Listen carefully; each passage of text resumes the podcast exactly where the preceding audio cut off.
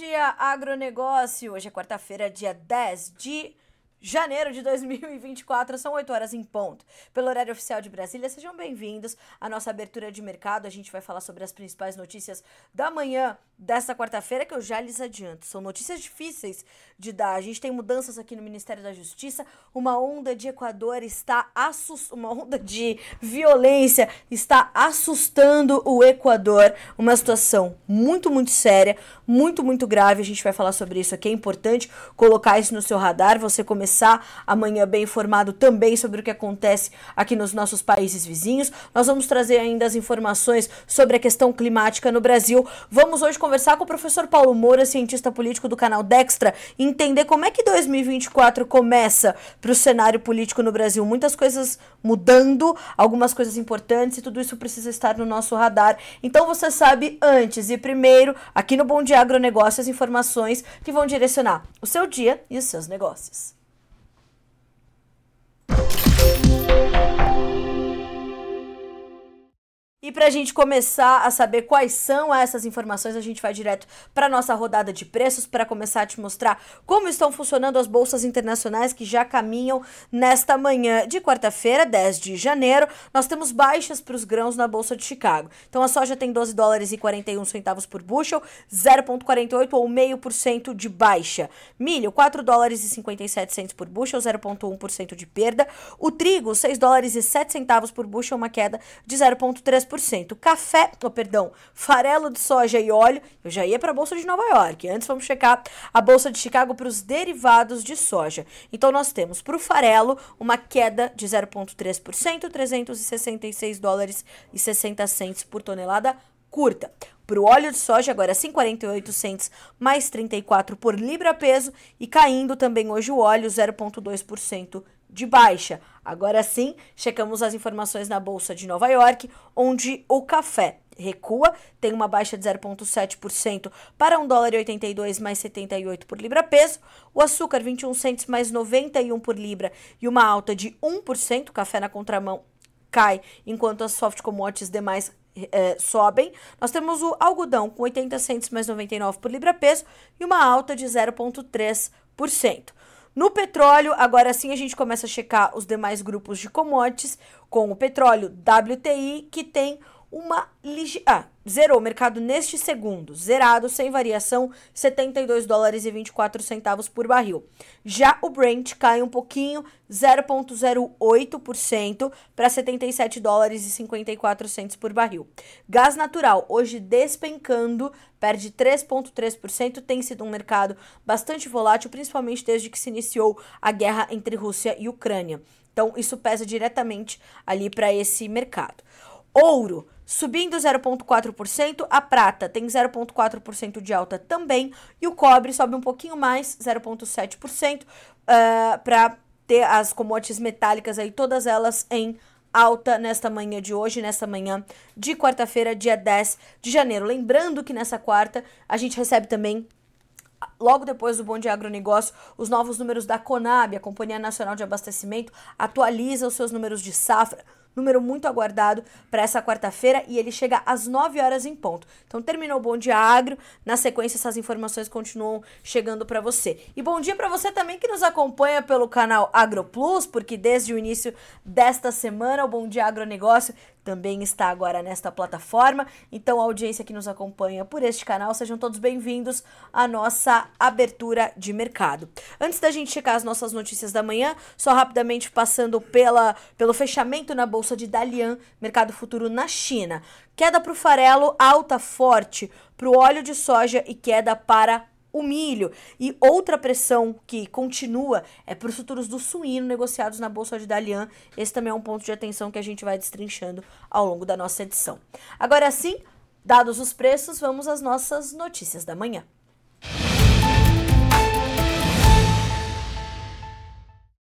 Bom, e para essa quarta-feira eu separei para começarmos as notícias da manhã alguns destaques da política, porque é algo que diz respeito direto ao nosso dia a dia e parte disso passa pela decisão do novo ministro da Justiça, que deverá ser Ricardo Lewandowski, ex-presidente do Supremo Tribunal Federal.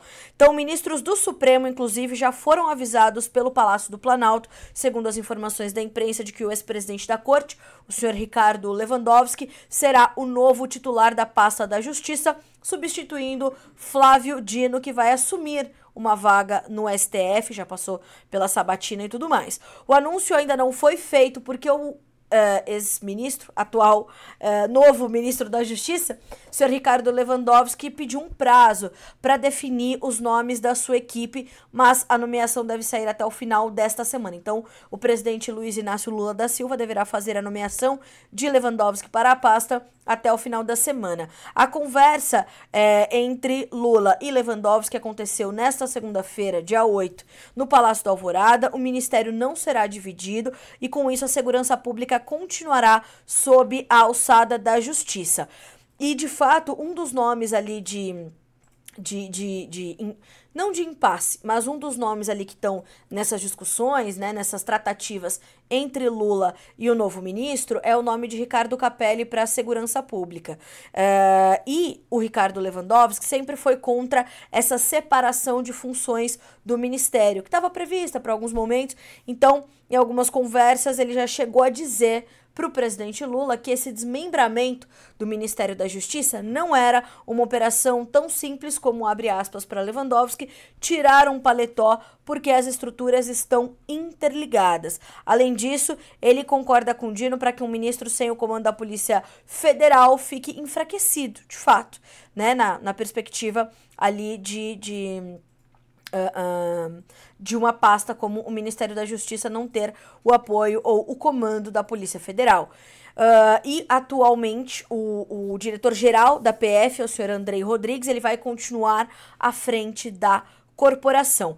Nessa terça-feira, ele diz que as investigações, por exemplo, sobre o assassinato da, Mari, da vereadora Marielle Franco e do da deputada Marielle Franco e do motorista Anderson Gomes devem terminar em março. Então, uh, um outro ponto, de novo, Ricardo Capelli, foi um pedido, inclusive, do próprio Flávio Dino para que o nome fosse mantido. Já já a gente vai falar um pouco mais sobre o Flávio Dino, mas o, o Estadão apurou que o, o, o novo ministro do STF, portanto, o senhor Flávio Dino, pediu pessoalmente a Lula a manutenção do secretário executivo Ricardo Capelli para a segurança pública. O destino dele virou um dos impasses para o anúncio de Lewandowski, que só não foi oficializado, esse anúncio não foi oficializado, Ricardo Lewandowski como novo ministro da Justiça, uh, por conta dessa, desse, dessa situação. O PSB queria muito esse ministério, né? Acabou se frustrando um pouco, mas já abriu mãos que não vai para o embate. E, veja só, o comando do PSB, ainda de acordo com informações do Estadão, quer a manutenção de Ricardo Capelli e de outros nomes do partido que integram o Ministério da Justiça, como os secretários Tadeu Alencar, de Segurança Pública, Augusto de Arruda Botelho, Justiça e Enio Vaz para assuntos legislativos. O presidente do PSB, o senhor Carlos Siqueira, disse, abre aspas, temos pessoas muito qualificadas e não podemos retroceder. A continuidade do trabalho dessa equipe é essencial para manter o, manter o progresso alcançado, fecha aspas, para o senhor Carlos Siqueira. Na sequência, nosso próximo destaque refere-se justamente à saída de Flávio Dino, como ele deixa a pasta, né? Segundo também as últimas informações, o ministro da Justiça, atual ainda, o senhor Flávio Dino, vai deixar o ministério com um recorde em negativas. Isso é muito sério.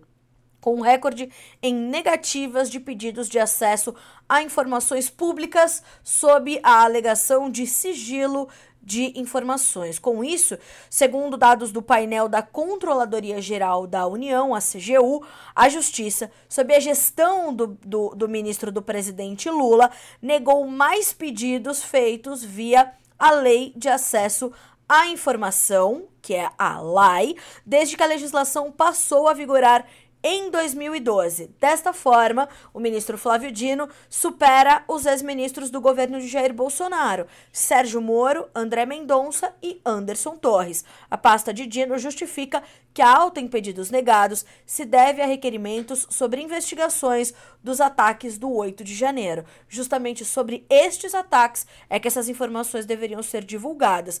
Inclusive, Uh, o ministro da Justiça e Segurança Pública recebeu nesta quinta-feira, dia 30, último, o prêmio Cadeado de Chumbo de 2023 e a escolha das instituições que desrespeitaram os princípios de transparência foi organizada pela Rede de Transparência e Participação Social e pelo Fórum de Direito a Acesso a Informações Públicas. Entra Ricardo Lewandowski, sai Flávio Dino. Quase como trocam, né? Flávio Dino vai ao STF, Ricardo Lewandowski por lá já passou, tendo inclusive sendo presidente da corte. Na sequência das nossas informações, agora a gente começa a falar sobre essa questão do Equador. Muito sério trazermos essa pauta para nossa conversa, porque uh, nós temos ali uma, uma uma série de notícias, né? Uma série de, de informações que se conectam ali que são assustadoras, né? Então, o Equador declarou estado de conflito armado interno após o sequestro de policiais e a invasão a uma emissora de TV. Foi uma loucura. 13 bandidos, 13 criminosos invadiram um estúdio de televisão após a fuga de um bandido ligado ali ao narcotráfico, né, um dos chefes do narcotráfico do Equador. Isso foi uma loucura, virou uma bagunça e então o presidente Daniel Noboa, do Equador, decretou este estado de conflito armado interno no país após narcotraficantes sequestrarem policiais e invadirem uma emissora de TV ontem, terça-feira, dia 9 de janeiro. O decreto considera as facções como organizações terroristas e autoriza as Forças Armadas do Equador a agir para combater os grupos. Desde a fuga de um líder do narcotráfico da prisão na segunda-feira, o país tem enfrentado uma onda de violência, com policiais sendo sequestrados, mais presos fugindo e ataques Uh, perdi aqui até a, a, o, o, rumo da, da informação. E ataques com explosivos e carros-bombas em diversas cidades equatorianas. O presidente listou 22 22 facções criminosas como terroristas, responsáveis pelo caos instaurado no país. Nas redes sociais, o Noboa ainda ordenou que as Forças Armadas realizem operações militares para neutralizar estes grupos. Os ataques parecem ser coordenados e não deixaram vítimas até o momento, graças a Deus. Nessa terça-feira, homens armados e encapuzados invadiram um canal de TV, que é essa imagem que vocês chegaram a ver aqui ao meu lado. Ah, não dá para vocês verem tudo, mas é, essa imagem que está aqui ao meu lado, ela tem né, um homem encapuzado ali, de máscara e tudo mais, é, e ele está. Uh, e ele está. Ah, sim, a gente vai colocar essa foto no ar. É, eles estão ali é, é, com armas em cima dos operadores de né, da, da, da TV ali, da, da técnica, dos apresentadores e tudo sendo transmitido ao vivo, minha gente. Tudo sendo transmitido ao vivo, uma loucura sem tamanho. Então as informações seguem dizendo que, de fato, é, esses ataques é, é, aconteceram durante a transmissão de um jornal ao vivo, né? É, renderam os funcionários e exibiram armas e explosivos. A polícia enviou tropas especiais para o prédio da emissora, como essas imagens que vocês estão vendo neste momento, né? Eu imagino que você já, já esteja no ar para vocês. Imagina não, né? Está no ar para vocês. Então, é uma loucura o que está acontecendo no Equador né? Uh, e claro que isso vai promover ali uma série de discussões, vai promover uma série de questionamentos políticos, enfim, é, mas é a pauta que domina o noticiário nesta quarta-feira, dia 10 de janeiro, né, num, num, espectro mais amplo aqui da nossa conversa. Então, é, novamente vocês podem conferir essa imagem, é, né, os, os, os uh, uh, ali os, os funcionários da TV sob o comando dos bandidos, 13, 13 criminosos invadiram uma televisão ao vivo, algo que também já já a gente trata com o professor Paulo Moura, cientista político do canal Dextra, que estará conosco eh, no nosso quadro de entrevistas dessa terça-feira. Bom, na sequência das nossas informações, na sequência das nossas notícias, a gente agora vira nossa chave efetivamente para o agronegócio e a gente vai direto tratar da safra de soja do estado de Mato Grosso. O Alexander Horta, nosso chefe de redação aqui do Notícias Agrícolas, está em Mato Grosso, no, na cobertura de um evento onde ele pôde apurar que se trata da pior safra de soja em 30 anos no estado de Mato Grosso. E hoje, o IMEA, o Instituto Mato Grossense de Economia Agropecuária, vai atuar atualizar os números da safra do estado, da safra mato-grossense, e não só agora o volume de soja que será colhido, que as colheitas já começaram por lá, já indicando índices de produtividade bem menores do que os inicialmente projetados, depois revisados, ainda assim eles vêm mais baixos do que o esperado, e nós estamos falando do maior estado produtor de soja do Brasil. Não só isso, mas a qualidade da soja também preocupa. O índice de grãos ardidos na hora da colheita, que já é baixo, é muito alto. Né? Nós temos é, um, uma informação de um dos produtores que mandou alguns relatos para nós, dizendo que ele já tem 40% de grãos ardidos na colheita que já pôde realizar. Então, olhar para isso é completamente importante, colocar isso na conta vai ser crucial, porque a gente não vai mais falar só de dificuldade de oferta de soja em termos de volume, mas também em termos de qualidade. A qualidade da soja do Mato Grosso muito ruim, por todos os efeitos gerados pelo El Ninho, agravados mês a mês.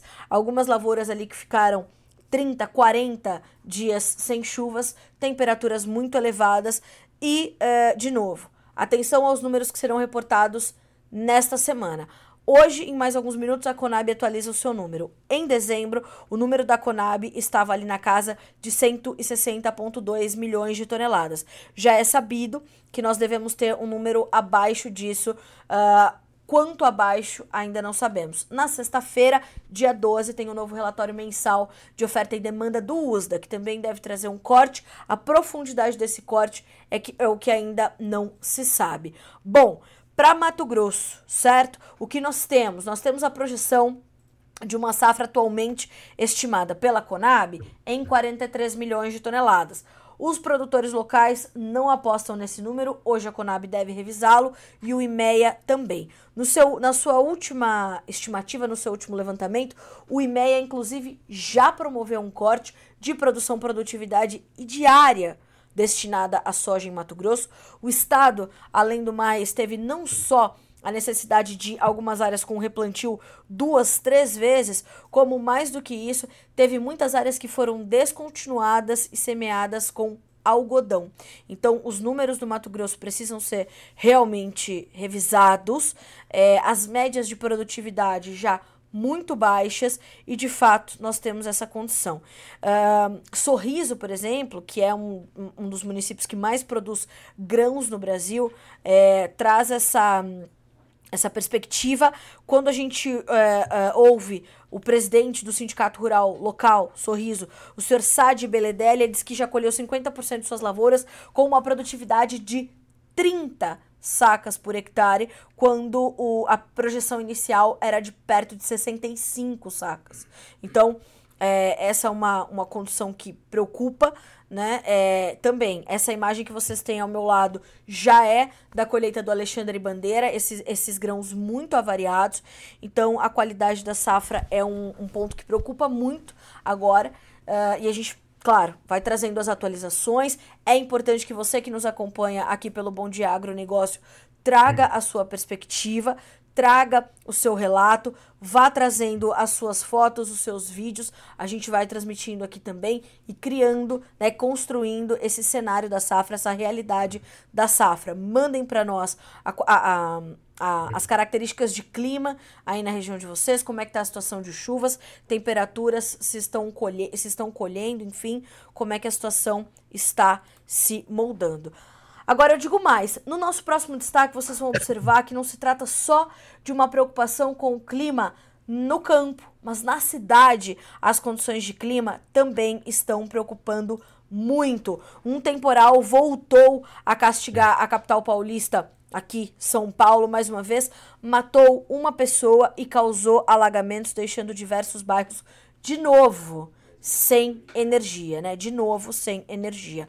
A chuva forte que atingiu a cidade de São Paulo no meio da tarde dessa terça-feira deixou a cidade em estado caótico e causou a morte de pelo menos uma pessoa. No bairro de Moema, na Zona Sul, um homem de 62 anos acabou morrendo após ser atingido por um cabo energizado. Uma árvore tombou sobre a rede elétrica, atingindo o carro em que ele estava. Mesmo diante dos pedidos para permanecer no veículo, o homem saiu e acabou sendo eletrocutado. Uma mulher de 60 anos, também no carro, foi levada consciente ao hospital do servidor. Foi o segundo dia seguido de temporais e vendavais na capital paulista. O Centro de Gerenciamento de Emergências Climáticas da Prefeitura emitiu alerta para alagamentos às 16 horas e 50 minutos. Diversas vias da cidade ficaram intransitáveis e cerca de 300 árvores foram derrubadas. Isso numa região, mas toda a capital paulista foi atingida e castigada por mais este, né, este, este quadro. Então, muito, muito sério o que está acontecendo. E realmente, é o clima, são os efeitos do El Ninho. Perdão. E não só, é, de novo, não só no campo ou não só na cidade toda a situação traz preocupações. Os efeitos do El Ninho continuam preocupando de forma tal uh, que já sinalizam que a onda de calor, por exemplo, no estado de, de, Santa Catarina, deve se estender até março. E até março nós devemos ver problemas, nós devemos ver uma situação uh, de, inclusive, a contínua perda de potencial produtivo nos campos, nas lavouras. Uh, nessa semana, conversando com os analistas e consultores de mercado, nós sabemos que atualmente o que está no, no, no, ponto de atenção central do, do entendimento dessa questão climática, a região sul. Diferente do que a gente viu acontecer até agora, o centro-norte do Brasil chamando um pouco mais de atenção, agora a gente vai olhar para o sul do Brasil, porque por lá começa a faltar chuva e as lavouras que vinham bem, principalmente no estado do Paraná, Santa Catarina, Rio Grande do Sul plantou um pouquinho mais tarde. Então, se é, é, é, aguenta um, um tiquinho mais, mas precisa chover. Então, nesse precisa chover, né? É, as lavouras vão sentindo e vão perdendo, vão sentindo e vão perdendo. Então, é, muitas perguntas ainda sendo feitas em torno da safra brasileira, em torno desses efeitos climáticos sobre a nossa produção, não só de soja, mas de uma forma geral, porque não sentem só os grãos, não sente só soja, milho, mas sente o feijão, sente o arroz, sentem as hortaliças, sentem as frutas então, há uma preocupação realmente bastante grave. Vamos falar um pouquinho sobre a previsão do tempo? Né? Segundo as informações da Clima Tempo, para esta quarta-feira, dia 10 de janeiro, nós temos risco de chuva forte em todas as regiões brasileiras. Uma grande massa de ar quente e úmido predomina sobre o Brasil. O calor e a umidade do ar elevada são os ingredientes básicos para a formação de nuvens carregadas que podem provocar temporais. Estas nuvens se formam em quase todos os estados e a chuva ocorre principalmente à tarde e à noite. Uma frente fria se afasta em alto mar na costa, na costa entre Rio Grande do Sul e Santa Catarina. Para o sul, nós temos então essa possibilidade de algumas chuvas, calor e umidade do ar elevada, baixa pressão atmosférica sobre o Paraguai e a passagem de uma frente fria pela costa catarinense vão gerar nuvens carregadas sobre o sul do Brasil com potencial de chuva forte. Tomara que essas chuvas cheguem aonde elas são mais necessárias. No Paraná, Santa Catarina, centro-norte e nordeste do Rio Grande do Sul, o sol predomina de manhã, a nebulosidade aumenta no decorrer do dia com o calor e as pancadas de chuva com raios ocorrem à tarde e à noite. Há risco de chuva moderada e forte em todos os estados, incluindo as capitais Curitiba, Florianópolis e Porto Alegre. Estas são informações da Clima Tempo. Na sequência das nossas notícias, dos nossos destaques da manhã. Nós temos o arroz, mais uma vez, se destacando, começando 2024, dando sequência ao movimento de altas muito fortes que se registraram ao longo de, toda, de todo 2023, no movimento de ascensão. E o que se observa é que isso continua para esse início de 2024, com os preços tendo atingido os maiores valores né, da série nominal do CPEA. E de acordo com as informações da instituição, somente nos primeiros oito dias de janeiro, o indicador CPEA já acumula uma alta de 3,3%. Veja só, os preços do arroz em casca seguem em alta nesse início de 2024. Na segunda-feira, dia 8, o indicador CPEA IRGA fechou na média de R$ 130,97 por saca de 50 quilos. O maior valor nominal da série do CPEA uh, foi que foi iniciado em 2005, é importante dizer. Uh, tem essa situação, portanto, e nesse acumulado, como eu já adiantei, de oito dias somente, uma alta de 3,3%. De acordo com o CPEA, o ritmo de negócios pode começar a melhorar nessa semana, apesar dos preços é, mais elevados, dos preços altos e, portanto, os compradores um pouco mais reticentes, um pouco mais cautelosos, de olho nessas, nessas primeiras informações, mas enfim, está de olho nisso porque há uma necessidade de reabastecimento dos estoques da matéria-prima por parte das unidades de beneficiamento.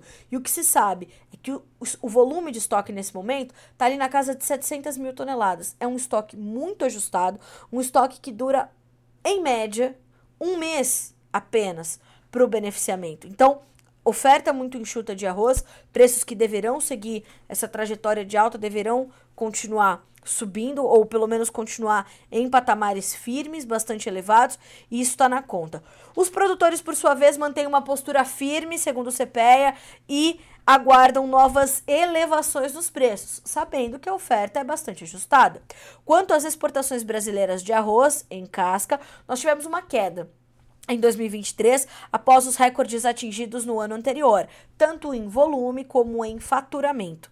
Uh, segundo as informações ainda do CPEA, o preço alto pago pela mercadoria exportada e o dólar valorizado garantiram que a receita obtida pelo setor se mantivesse elevada, somando 622 milhões de, de dólares perdão, em 2023, apenas 9% inferior à de 2022 e a segunda maior desde 1997, início da série histórica da CSEX, a Secretaria de Comércio Exterior para este produto.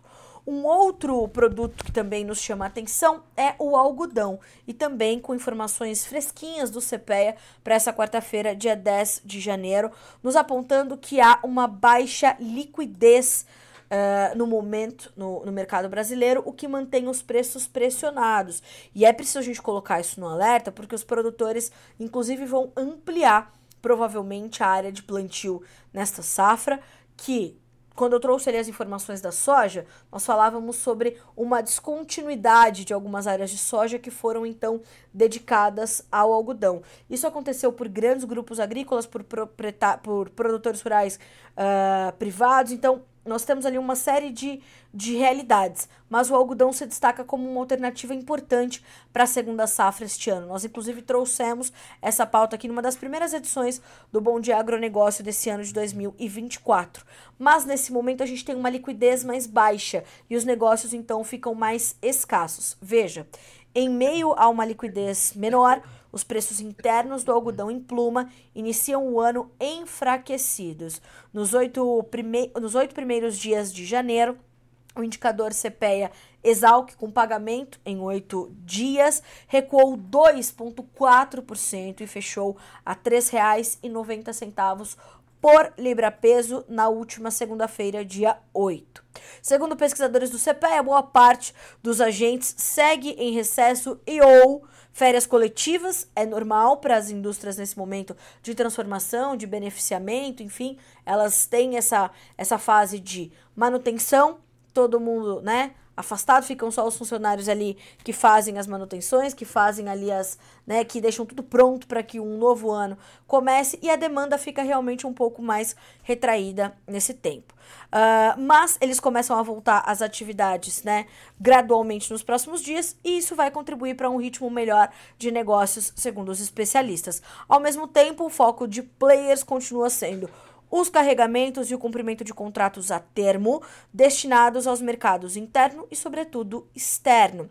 Depois de escoar em dezembro de 2023 o segundo maior volume de algodão em pluma para o mês de 350,8 mil toneladas, os embarques brasileiros continuam intensos neste começo de 2024. Em apenas quatro dias úteis, o Brasil já exportou 47,3 mil toneladas da fibra, também de acordo com dados da CSEX, a Secretaria de Comércio Exterior. É preciso lembrarmos, o Brasil já, já se configura como o terceiro maior produtor mundial de algodão e o segundo maior exportador. A gente está ali é, buscando o primeiro lugar no ranking.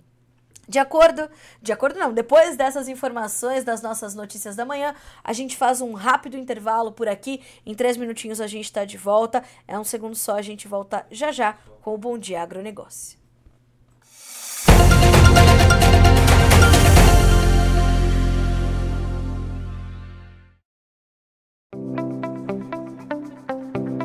Depois de pelo menos 30 anos vivenciando um cenário repleto de incertezas e dificuldades, a cadeia do cacau no Brasil começa a ingressar em uma nova era de otimismo e avanço na produção. No momento em que o mercado internacional é pautado em sustentabilidade e boas práticas agrícolas, o Brasil, enquanto importante fornecedor de alimentos, sente a pressão dos mercados cada vez mais exigentes mas é justamente nesse momento que o cacau ganha destaque. O cultivo, que tradicionalmente teve seu início na década de 60 em áreas amazônicas, naturalmente já é considerado uma prática sustentável, com potencial de manter as áreas preservadas e também de recuperar as áreas que já foram degradadas. Neste sentido, as grandes empresas também voltam os olhos para o Brasil. E aliado aos compromissos adotados de sustentabilidade para os próximos anos, investem na ampliação da produção cacaueira do país. Segundo dados do relatório de impacto divulgado no ano passado pela Coco Action Brasil, entre 2017 e 2021, 132 milhões de reais foram investidos por grandes empresas na cadeia do cacau do Brasil. Somente em 2023, pelo menos 100 milhões de reais foram anunciados em novos projetos para alavancar a produção. A expectativa do setor é que em 2026 mais 448 milhões de reais sejam injetados na produção de cacau do Brasil. Neste montante, não estão contabilizados investimentos das indústrias nas fábricas de chocolates, que também apresentam números significativos. Começou no ano passado, início do ano passado, eh, nós criamos um aplicativo da Fazenda aqui com a nossa área de TI, área de inteligência, e a gente está aproximando essa área da, uh, levando a, a Fazenda para dentro do BI, entendeu?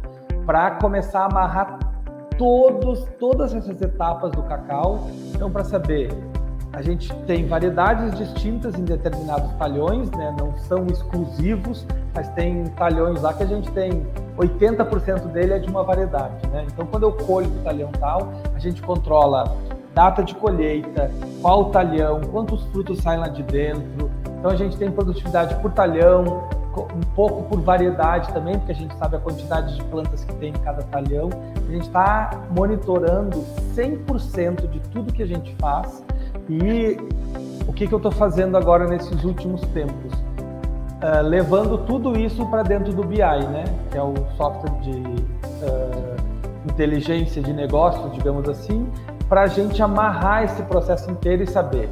Se eu colhi o cacau meio verdoengo, eu tive essa resposta uh, da fermentação, eu tive essa resposta no chocolate, o que, que eu tenho que ajustar lá? De, ajusta a torra, ou ajusta o tempo de, uh, de torra, com não, não muda a temperatura, para volatilizar o que é negativo, tentar segurar o que é positivo.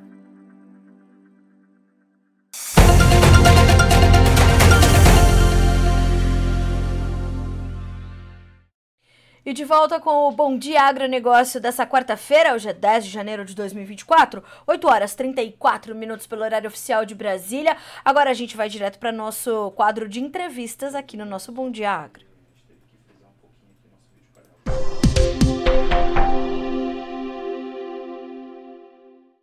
E conosco nessa quarta-feira, já que nós temos uma série de pautas para tratar com ele, professor Paulo Moura, cientista político do canal Dextra, nos faz companhia. Bom dia, professor, seja bem-vindo, feliz ano novo, já que ainda não nos falamos. É sempre um prazer ter o senhor conosco. Bom dia, Carlinha, bom dia, povo do agro que nos acompanha aí. Feliz ano novo para você também para toda a equipe aí do programa. Bom dia, obrigada, professor. Agora, professor, começamos o ano de 2024 já com uma série de pautas e eu queria tratar com o senhor. Eu quero tratar sobre a cerimônia do 8 de janeiro, aquela coisa toda, mas mais do que isso, acho que é importante, antes disso, nós tratarmos dessa mudança no Ministério da Justiça, assumindo Ricardo Lewandowski. Flávio Dino vai ao STF, passou pela sabatina, fez todo o processo, mas deixa uh, a pasta com esse índice de transparência uh, bastante questionável, né? Uh, como é que o senhor avaliou essa, essa saída do Flávio Dino e essa indicação de Ricardo Lewandowski? Olha, Carlinha, um dos vídeos que eu fiz aqui, naquele processo de ida do Dino para para o STF, né, no canal Dextra, eu fiz um comentário no qual eu dizia, bom, agora que o governo já tem um representante dentro do STF, só falta o STF indicar um representante dentro do governo.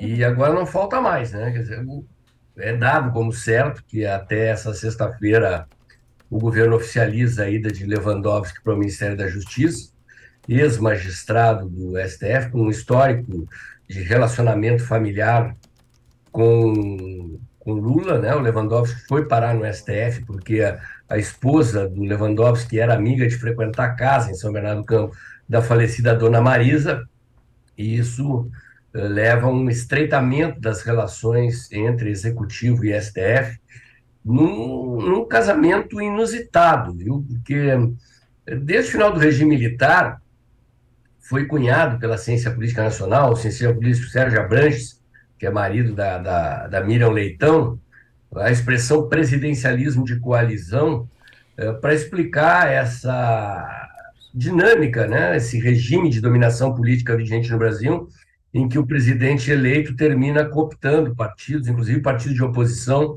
para o conglomerado do governo para garantir a governabilidade mas é, um casamento dessa natureza envolvendo o STF é algo inédito. E nós estamos vendo o STF cada vez mais politizado, e agora um ex-magistrado do STF, ministro da Justiça, é o, é casamento selado e confirmado de que a governabilidade deste governo passa por uma aliança com o STF. Vamos ver como é que ficam questões de interesse do governo em decisões dentro do STF. Uma delas aí que está em discussão com possibilidade de judicialização é essa questão da desoneração da folha de pagamento, porque o Congresso derrubou o veto de Lula, né? O Congresso havia aprovado a continuidade da desoneração, Lula vetou, o Congresso derrubou e o apagar das luzes do ano passado, o Lula editou uma medida provisória, que é algo inédito também, uh, reafirmando aquilo que o Congresso havia negado e os parlamentares estão defendendo que o Pacheco devolva a medida provisória e o governo aventa a possibilidade de judicializar. Né? Hoje tem uma discussão sobre eventualmente o governo desmembrar em três projetos de lei. Então, o problema é que o governo precisa de caixa logo, e eu não descarto que eles judicializem essa questão. E vamos ver se for parar no STF, como é que o STF delibera. Professor, é, essa era uma preocupação do senhor quando né, essa, essa, esse nome do, do, do Flávio Dino começou a ventilar é, é, somente né, ali para o STF e tudo mais. É, e ele deixa a pasta, Lewandowski assume, mas com pedidos pessoais do, do, do ministro ou de Flávio Dino, é, para que haja manutenção, inclusive, de alguns nomes, como o do Ricardo Capelli, por exemplo. O que mais isso significa para esse cenário que o senhor acaba de nos descrever? É, assim, primeiro há uma, há uma perda uh, do PSB, partido de Alckmin, uh, de participação no governo com a saída de um ministro do partido. E o partido do Dino, PSB, tenta preservar os seus indicados, dos quais o principal, o principal é o Capelli. Né? O Capelli teve um desempenho importante para o governo no 8 de janeiro, ali, foi ele que foi um interventor em Brasília na, na remoção que foi feita do Ibanês, coordenou ali as ações do governo e se projetou publicamente aí como alguém que pode ter uma carreira política futura. O PSB não quer perder os outros cargos que tem no ministério, mas ao que tudo indica, o, o, o Lewandowski vai preservar mais os cargos do PT e substituir o Capelli por um, por um, que é um, um cidadão que era auxiliar dele no STF. Né? Secretaria Executiva do Ministério é o cargo de número dois, normalmente o ministro quer ter alguém de confiança ali, que é o cara que, digamos, é o gerente é, político do, do Ministério, e, ao que tudo indica, o PSB perde espaço no governo, não sabemos se será compensado. Eventualmente, o governo talvez arranje outro cargo com alguma visibilidade para o Capelli poder, eventualmente, levar adiante o seu projeto político aí. Havendo a possibilidade dele concorrer a prefeito, mas acredito que a probabilidade maior é que ele, na próxima eleição federal, concorra a deputado federal, e para isso ele precisa de um cara com visibilidade. Professor, todas essas movimentações, esse, esse jogo de xadrez ali, ele, ele tem um, um, um significado diferente por acontecer dias depois daquela cerimônia que se fez em Brasília é, para relembrar os atos de 8 de janeiro. De novo, eu trouxe aqui no início do, do Bom de Agronegócio a, a, essa, esse índice de transparência do Flávio Dino bastante baixo, né? É, e isso sendo, inclusive, uma das preocupações em torno dessa, desse, desses trâmites todos na sequência dos atos do 8 de janeiro. Como é que isso tem, ou que significado isso tem na sequência dessa cerimônia, mas principalmente em relação a essas informações que Flávio Dino não ofereceu? Olha, a atuação do Flávio Dino foi muito controvertida, né? Ele, ele era tido como o, o, principal, digamos, ator político do governo no enfrentamento da oposição, especialmente naquilo que dizia respeito ao 8 de janeiro. É o Haddad na economia e o Flávio Dino na política.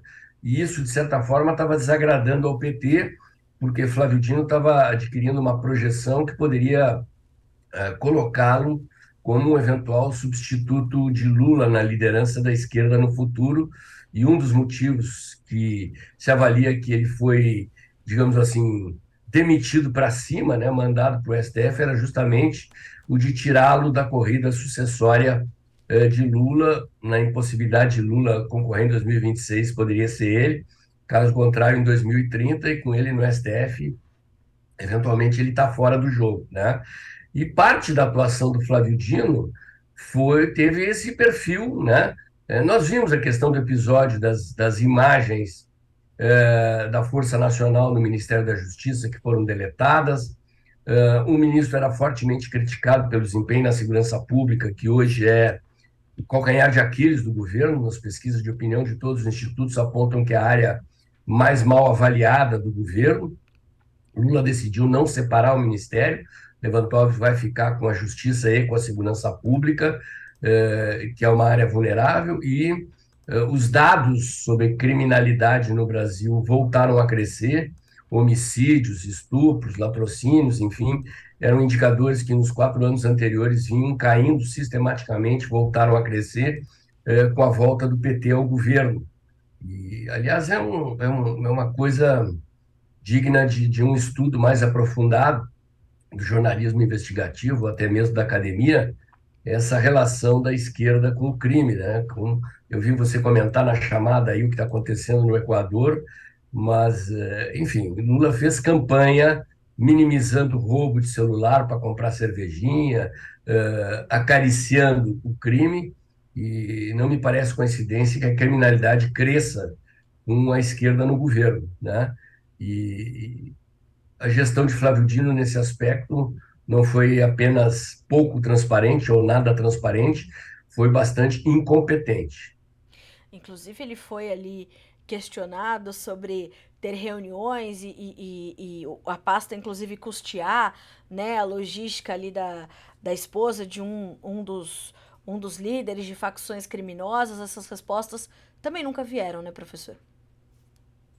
É, houve aquele episódio lá bem no início do mandato, em que ele entrou na favela da Maré do Rio, houve esse outro episódio em que a esposa de um, de um membro do crime organizado pertencente a uma ONG de defesa dos direitos dos presos participou de reuniões do Ministério, custeado, com passagem, hospedagem custeada pelo Ministério.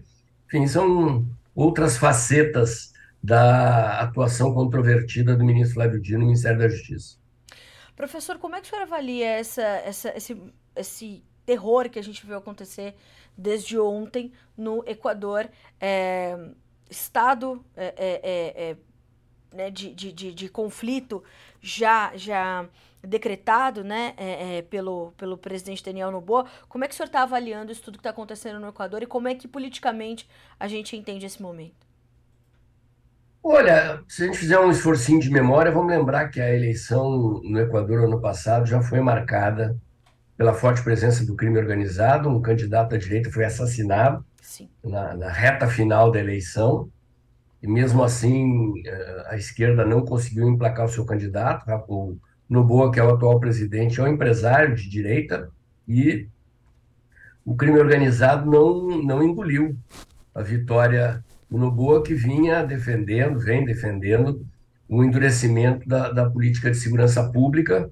É, um dos chefes lá dos cartéis do narcotráfico é, escapou da prisão e determinou esta onda de violência que está marcando o país agora, com é, assassinato de, de guardas penitenciários, a invasão de um estúdio de televisão, com os funcionários da emissora no ar sendo transformados em reféns, policiais sendo presos pelo crime organizado, e o presidente, então, decretou uma espécie de, de, de estado de sítio, colocou as Forças Armadas nas ruas. Né?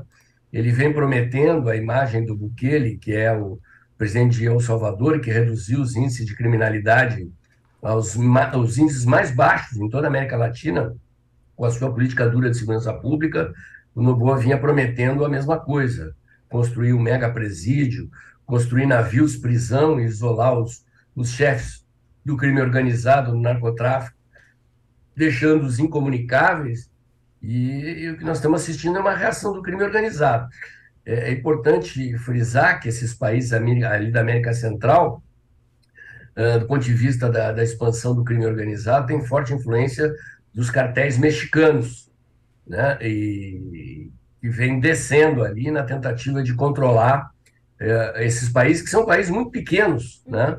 Quer dizer, grupos fortemente armados, eventualmente, podem tentar, inclusive, a tomada do poder nesses países que já foram marcados por, por, por guerra de guerrilha, por, por luta armada da esquerda por controle de poder.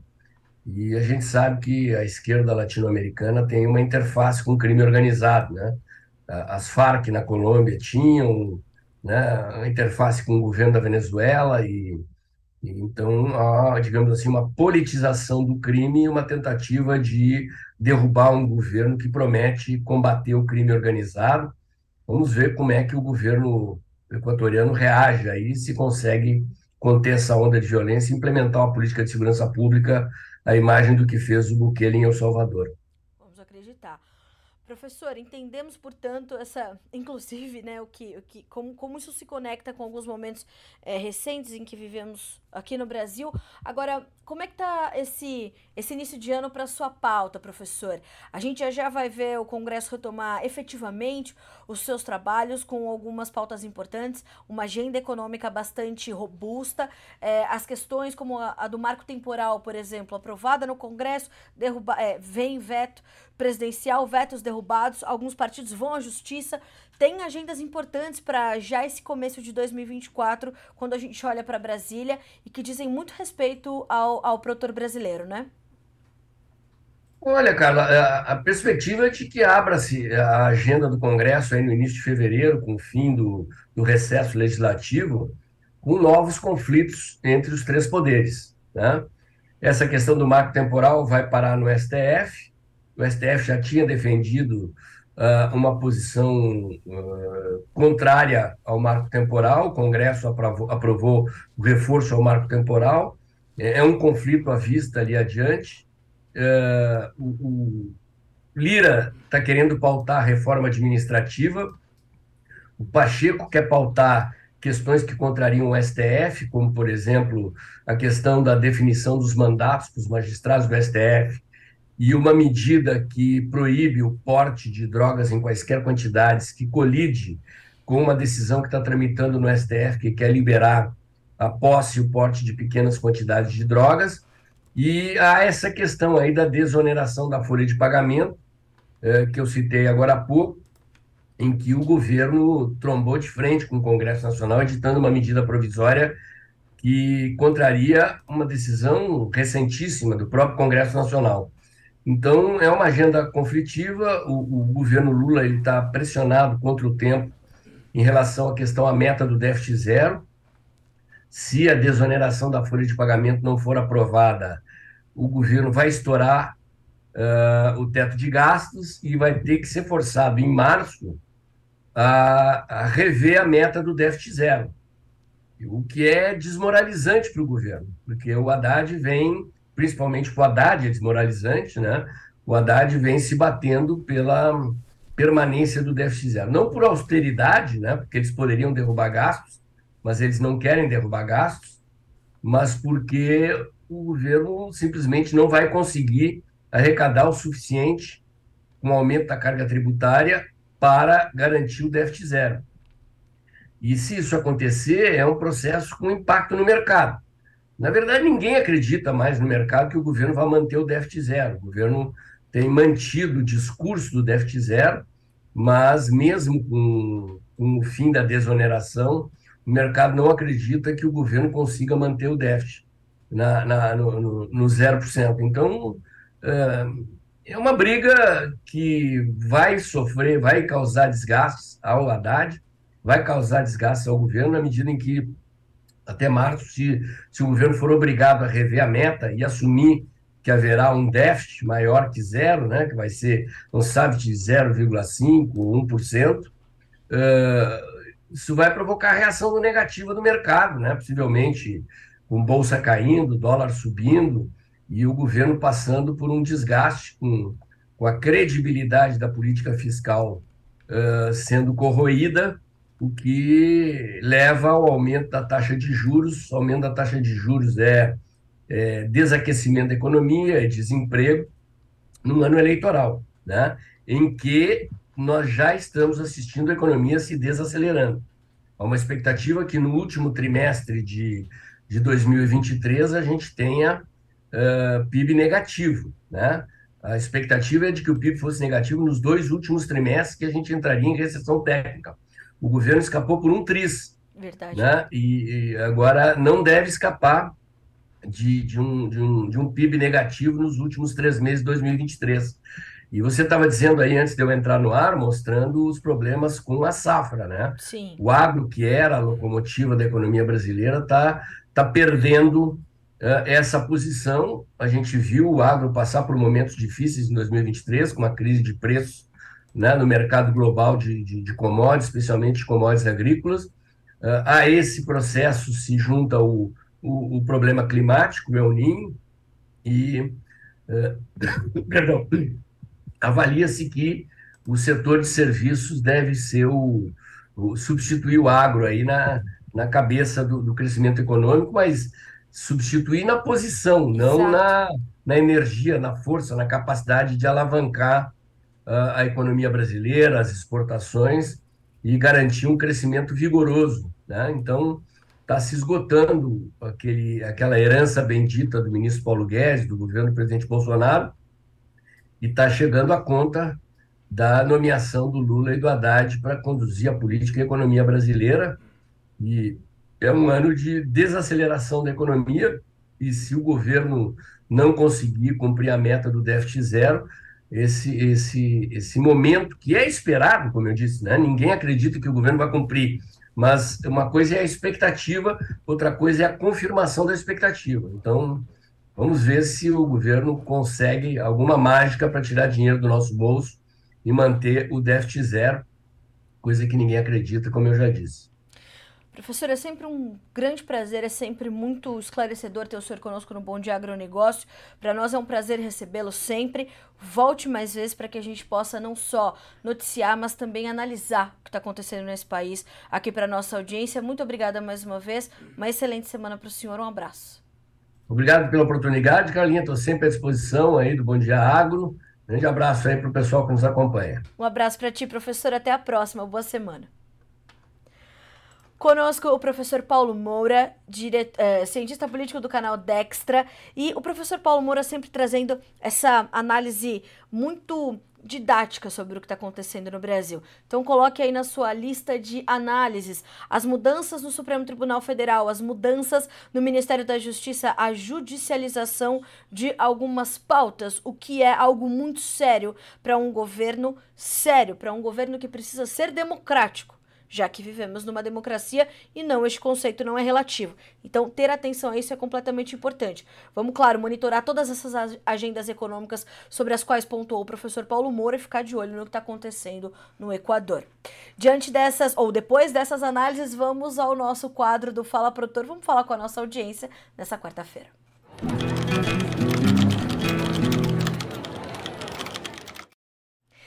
E agora a gente vai recebendo aqui algumas informações, já informações das safras, né? Clima, produtividade, colheita, chove, não chove, mas mais do que isso, veja só o que nos pontua a Ana Cláudia Nascimento. Ana, obrigada pela sua audiência de sempre e pela su, pelo seu posicionamento de hoje. Bom dia, Carla Mendes. Aqui em Goiás, um aumento do pedido de recuperações judiciais de produtores pelas dificuldades enfrentadas com o acesso a crédito e a imprevisibilidade do que será colhido. Ana, não se trata de algo só no Goiás, viu? Nós temos essa situação no Mato Grosso, Mato Grosso do Sul, ali os estados do Centro-Oeste estão nessa condição, estados do Sul também, estados do Mato Piba, essa condição da, dos pedidos de recuperação judicial vem crescendo a olhos vistos e isso é muito sério. Isso mostra como o professor acabou de falar, sobre os problemas que a gente enfrenta. Não se esqueçam, o agronegócio é uma indústria a céu aberto. Então a gente está, ou os produtores estão muito mais vulneráveis, muito mais expostos aos riscos, certo? Então, isso precisa estar na conta e essa, esse monitoramento dos pedidos de recuperação judicial também. Ana, obrigada pelo seu comentário, pelo seu, pelo seu posicionamento. Vamos trazer isso para a pauta de forma um pouco mais aprofundada. Bom dia para o Fabiano, para o Cleumene Santana, bom dia para Lilian Henk. Panambi, Rio Grande do Sul, 14 milímetros de chuva ontem, graças ao bom Deus, é verdade. Bom dia pro Mário Dossi, bom dia Carla. Calor em Dourados, Mato Grosso do Sul. Tem que chover logo, senão vai morrer muita soja. Precisa chover no Rio Grande do Sul, na Mato Grosso do Sul, Santa Catarina, Paraná. Precisa chover, né? Uh, tem algumas regiões como Carapó, por exemplo, no Mato Grosso do Sul, colhendo, né? Mas como é que tá por lá? ainda também produtividades abaixo da média e a qualidade da soja diminuindo em função dos problemas climáticos que tivemos. Bom, Alex Piotrowski, bom dia, de Boa Esperança no Paraná. Bom dia para Dona Eliana, para Gilma Batista da Silva, bom dia. Quando tem chuva aqui para a região de Irecê, na Bahia? Olha, Gilma, se tem a previsão de chuvas para todo o estado aí nos próximos dias, a gente vai apurar um pouquinho mais afinado para Irecê e a gente uh, traz essa, essa situação para você nos próximos dias, certo? Bom dia para Laudeir Fernandes, para o senhor José Natal, bom dia, boa quarta-feira, Carla, e a todos os demais, bom dia para o senhor, senhor José Natal, bom dia para o Renato Lourenção, para a Zenádia Carvalho, para o Rui Takaki, bom dia a todos com saúde e paz, com seca no Paraná. Não dá para ter tudo, né, Rui? A gente precisa de paz, a gente precisa de saúde para enfrentar problemas como essa seca. Senhoras e senhores, continuem mandando os seus relatos ao Bom Dia Agronegócio, ao Notícias Agrícolas de uma forma geral. A gente tem ainda o programa Tempo e Dinheiro, né, que também todos os dias tem, tem trazido os, os, relatos ali com o João Batista Olive e o seu time. Então é importante a gente continuar fazendo esses, esses relatos, continua trazendo, é, continuar trazendo essas perspectivas. É isso que vai construir o cenário da safra. Eu tenho falado sobre, sobre isso todos os dias aqui no Bom Dia Agronegócio, porque naturalmente nós seremos, a mídia será questionada sobre o tamanho da safra. É natural que isso aconteça. Né? O produtor olha pela janela e diz: tá tudo quebrado. Mas nós temos boas áreas com bons volumes de soja, nós temos áreas com lavouras em condições satisfatórias que vão entregar uma produtividade regular, uma produtividade normal, em alguns locais eu diria até acima da safra anterior, acima da média. Claro que uma coisa não vai compensar a outra. Pontuamos aqui a pior safra em 30 anos no estado do Mato Grosso, maior estado produtor de soja do Brasil. O milho verão sentindo, o milho safrinha já está comprometido, mas tudo isso precisa ter calma e serenidade para analisar. Vejam que os preços continuam a recuar na Bolsa de Chicago. A soja nessa manhã de quarta-feira continua trabalhando em campo negativo. O março, abaixo dos 12 dólares e 50, tem agora 12 dólares e 42. Então, em mais alguns minutinhos, acompanhe o número da Conab, a Companhia Nacional de Abastecimento, que chega logo depois do Bom Dia Agronegócio e você confere em primeira mão aqui no Notícias Agrícolas. Senhoras e senhores, são nove horas em ponto pelo horário oficial de Brasília. Para você que está nos acompanhando pelo uh, canal AgroPlus, eu te convido a continuar acompanhando a programação para acompanhar na sequência o programa PL Rural com a Agda Maria, te trazendo informações de qualidade, bem apuradas. E aqui no Notícias Agrícolas a gente continua com a nossa programação ao vivo para que vocês sejam sempre os produtores rurais mais bem informados do Brasil. Amanhã, pontualmente às 8 horas, pelo Notícias Agrícolas ou pelo canal AgroPlus. Eu tô te esperando aqui pro Bom Dia Agronegócio. Boa quarta-feira para você, bons negócios e até amanhã.